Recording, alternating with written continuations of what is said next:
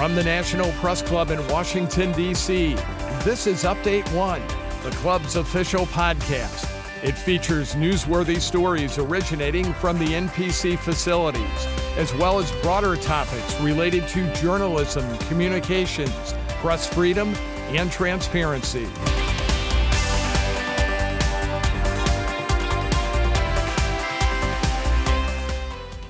Welcome to another edition of the National Press Club Update One podcast.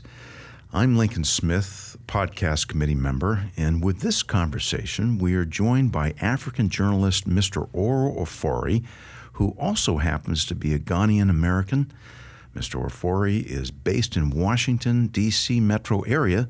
Welcome, Oro Ofori. It's a pleasure to be here. Thank you for having me. You are an award winning digital media producer, blogger, freelance journalist, entrepreneur, and writer. Can you share with us a bit more about your career? Yeah, um, thankfully, I have a big enough head to fit all these hats on. so I'm proud about that. Um, I just feel like I'm blessed to have the opportunity to double in a lot of things, um, and you know, um, it makes me feel like uh, I am able to give more of myself because a lot of people give a lot of themselves to get me where I'm at today. So um, I started journalism school at the London School of Journalism, and um, I, uh, when I graduated back in 2007, uh, 2006 actually, I was seeking internship opportunities. Um, so I landed uh, out here in um, the United States at the Voice of America in 2000 and um, um, late 2006, early 2007 what I came here for was to just pursue an internship at the Voice of America um, in Washington, D.C. I was placed at the English to Africa service of the VOA, where I was helping to um, report, um, sometimes produce write stories for the um, English broadcast to the African continent as far as the Voice of America is concerned. Now, way before that, back in Ghana, um, uh, around 2005, 2006, I was writing for a couple of the national dailies. The biggest uh, paper that I ever wrote for in Ghana was the Ghanaian Times newspaper. It's a very, uh, very old um, publication. It's a print publication, and um, uh, they had the uh, the Evening News, which is a pre-colonial newspaper, which I had the opportunity of writing for before it eventually shut down. The Evening News was um, a paper that um, those fighting for um, Ghana's independence and eventually some of the um, uh, West African countries who were also agitating for independence from British colonial rule would um, write um, on. And um, thankfully, I happened to be one of the last people that wrote for that paper, and so that was great. You are the founder of the U.S. based communication consultancy, the African Dream LLC. Right. Can you tell us a bit more about the African Dream? So, the African Dream is an information and communication research consultancy. Um, it came about when I felt the need to be able to tell the African story from an African perspective. I felt like the story of Africa is very unique and needed to be told by people who really understood the continent and were able to present the nature of the continent to people who are not from the continent or outside of the continent. That way, we can present a clearer and more better picture and representation of what the continent is about. And I felt like if um, you needed to get the job done, then you might as well pitch in and help do it yourself. Like they say, we're the change that we've been waiting for. So I got tired of waiting to see something like that, and I decided to create it.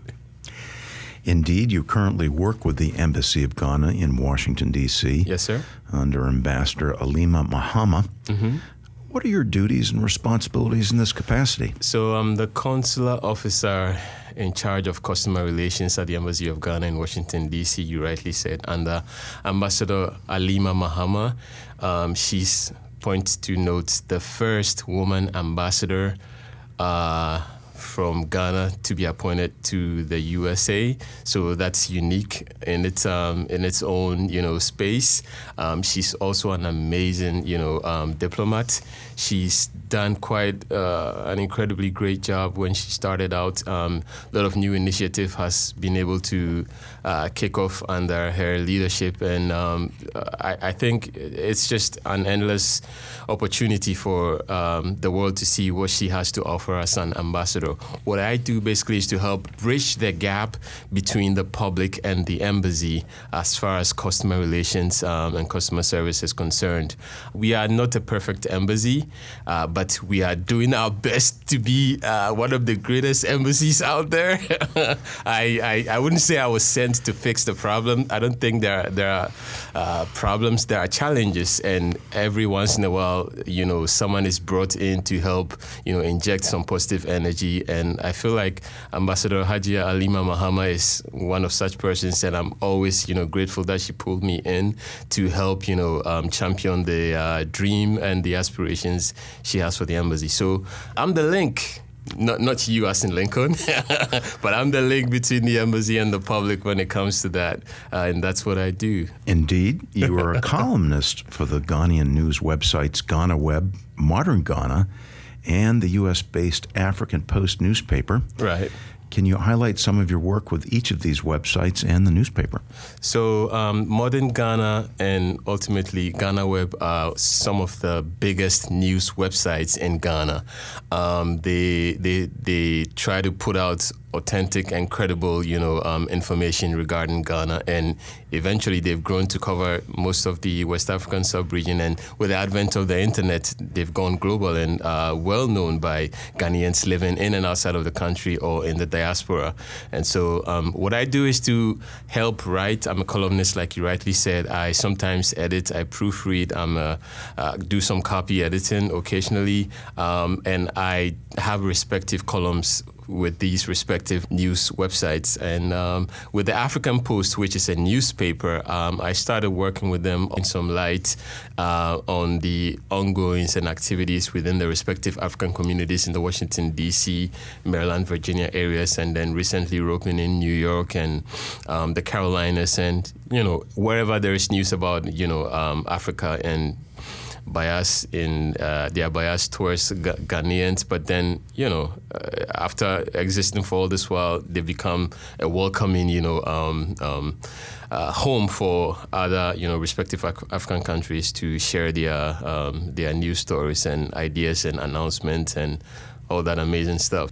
Let's go back to 2018. Yeah. Uh, that year, mm-hmm. you were recognized for the production of over 59 episodes yeah. of the African Dream Show. Yeah. And that's aired on Fairfax, Virginia Public Access Television, Indeed. Channel 30. Mm-hmm. Can you tell us more about the episodes for which you received the awards? So, um, so as far as my show on Fairfax Public Access is concerned, as we speak today, um, uh, in uh, 2022 of August, I have passed 80 episodes. So it's it's been quite a milestone, you know. Like um, I started this out in um, Connecticut. My wife is originally from Wallingford in Connecticut, and you know I was taking a walk with her, and we saw this um, public um, access radio station and um, radio and TV station. It's a media house, if you would say.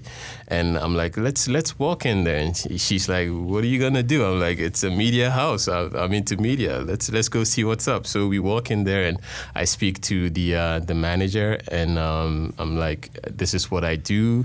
Uh, do you have any opportunities for me here? And they were like, yeah. And uh, literally back in 2013, 2014, the African Dream um, show was born uh, in Wallingford, Connecticut, and it didn't take more than uh, a year and a half, and we won our first recognition. One of my episodes being tagged as um, uh, one of the uh, episodes that helps build and create diversity um, through TV. And I interviewed this um, young um, professor from Stellenbosch University in South Africa. He was in the US back then, and we just talked about the life of Nelson Mandela and all that. And uh, the station loved it, and they're like, "Let's put it out there in the, um, you know, and and and, and the and the tournament and see if you uh, you get any recognition." And it happened just like that. We were recognized for being one of the most you know, diverse um, um, um, show and program at the time. And then I moved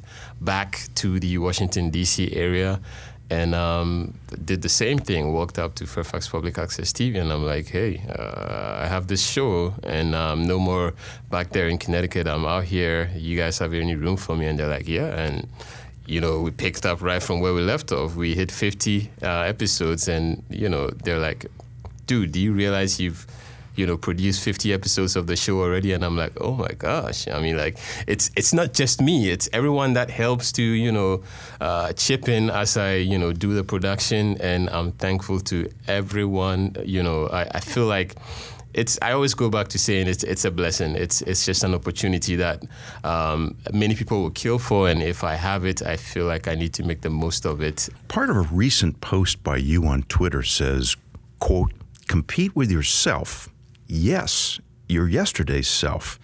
As a people, our real competition should be with ourselves and not with others. End quote. Can you expand on this post?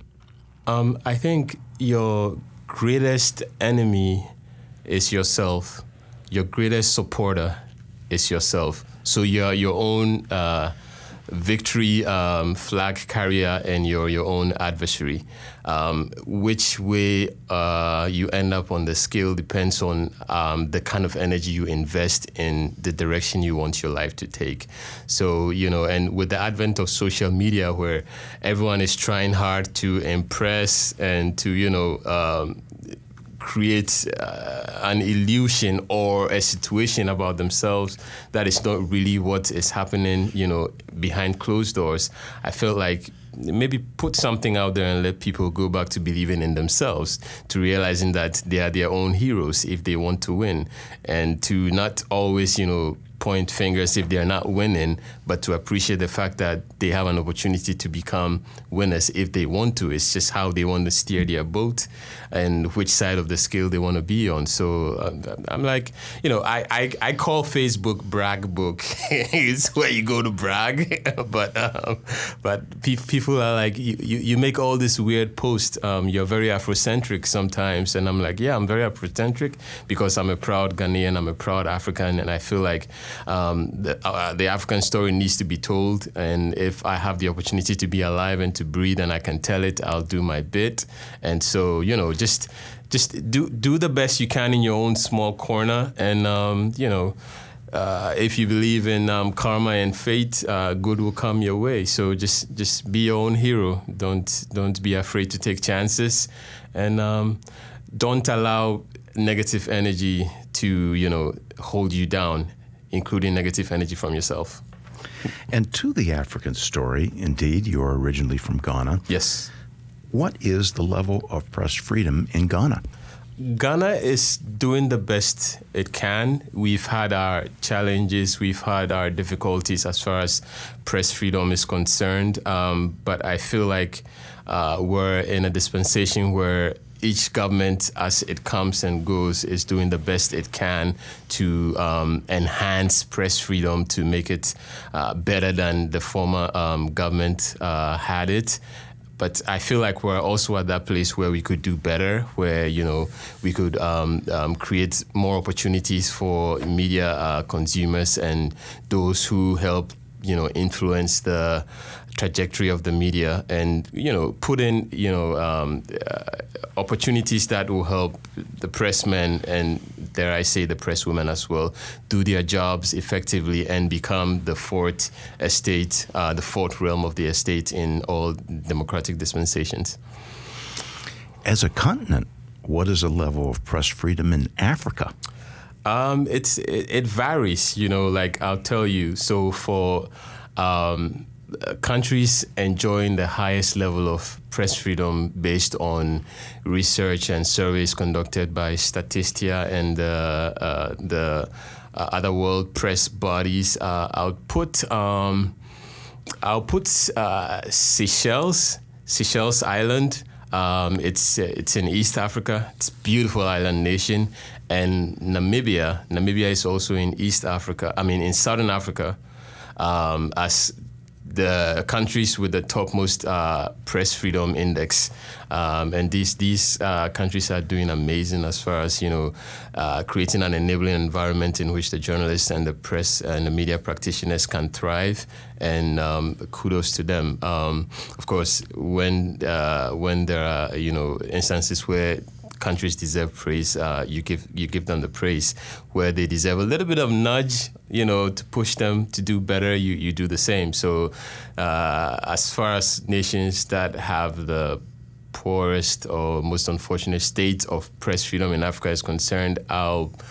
I'll look at um, Eritrea and, and Egypt. Egypt is in Northeast Africa, and um, Eritrea is in East Africa. Um, so these countries have been struggling uh, internally, and I guess that's what is also affecting uh, the press in uh, inside these countries and creating the difficulty that journalism and media work, uh, you know, is, is, is faced with by you know practitioners in these countries. But uh, they're also doing their best. But I, f- I feel like they could do better, and you know uh, we, we do the best we can in our own respective ways. Thankfully, new um, and modern technology has allowed the opportunity for practitioners in the field to still get that story out there, to still get the news out there, and um, you know that that is helping. Sometimes people do it at the peril of their own lives, and so I feel like we should be very you know um, supportive of the work of media practitioners, the press in general, you know, and we should realize, uh, like I had said earlier on, the the the press, the media is the fourth realm of the estate in a democracy. And so, besides the judiciary, the uh, executive, and the legislature, we need to also afford the media the not only the respect it deserves, but the enabling environment within which it can carry out its mandate to the people. With the advent of the internet, could it be said that the level of press freedom has increased in Africa? It it it is increasing, but in very small um, portions. Um, the reason I say this is because there are certain nations that still make it difficult for um, journalists to thrive, to practice, or even to be.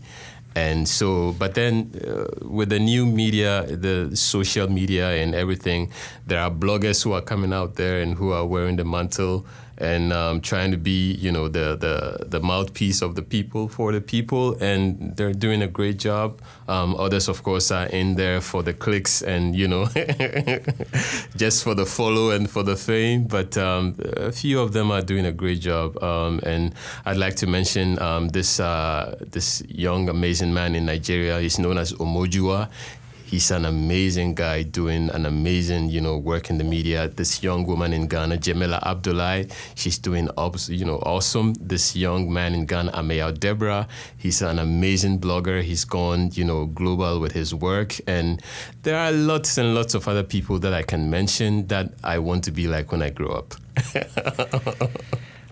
What is considered the mainstream media in Africa? Uh, straight out, I'll say television. You know, um, because the, the, the level of education, as far as the world sees education, uh, in my opinion, where you have to go through like formal training through a school system to become educated, uh, is is not um, rampant.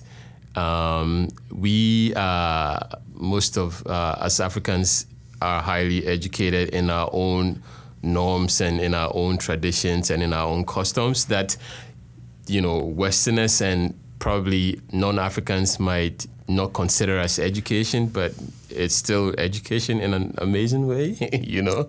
And so you know like um, uh, because of some somehow the lack of education as meets the western standard is uh, limiting so people will not tend to read a lot. And thanks to social media, it's helped worsen the situation where the attention span becomes very limited. Everyone, everyone wants what they want and they want it now and they want it their way. And so they can easily get distracted or become bored.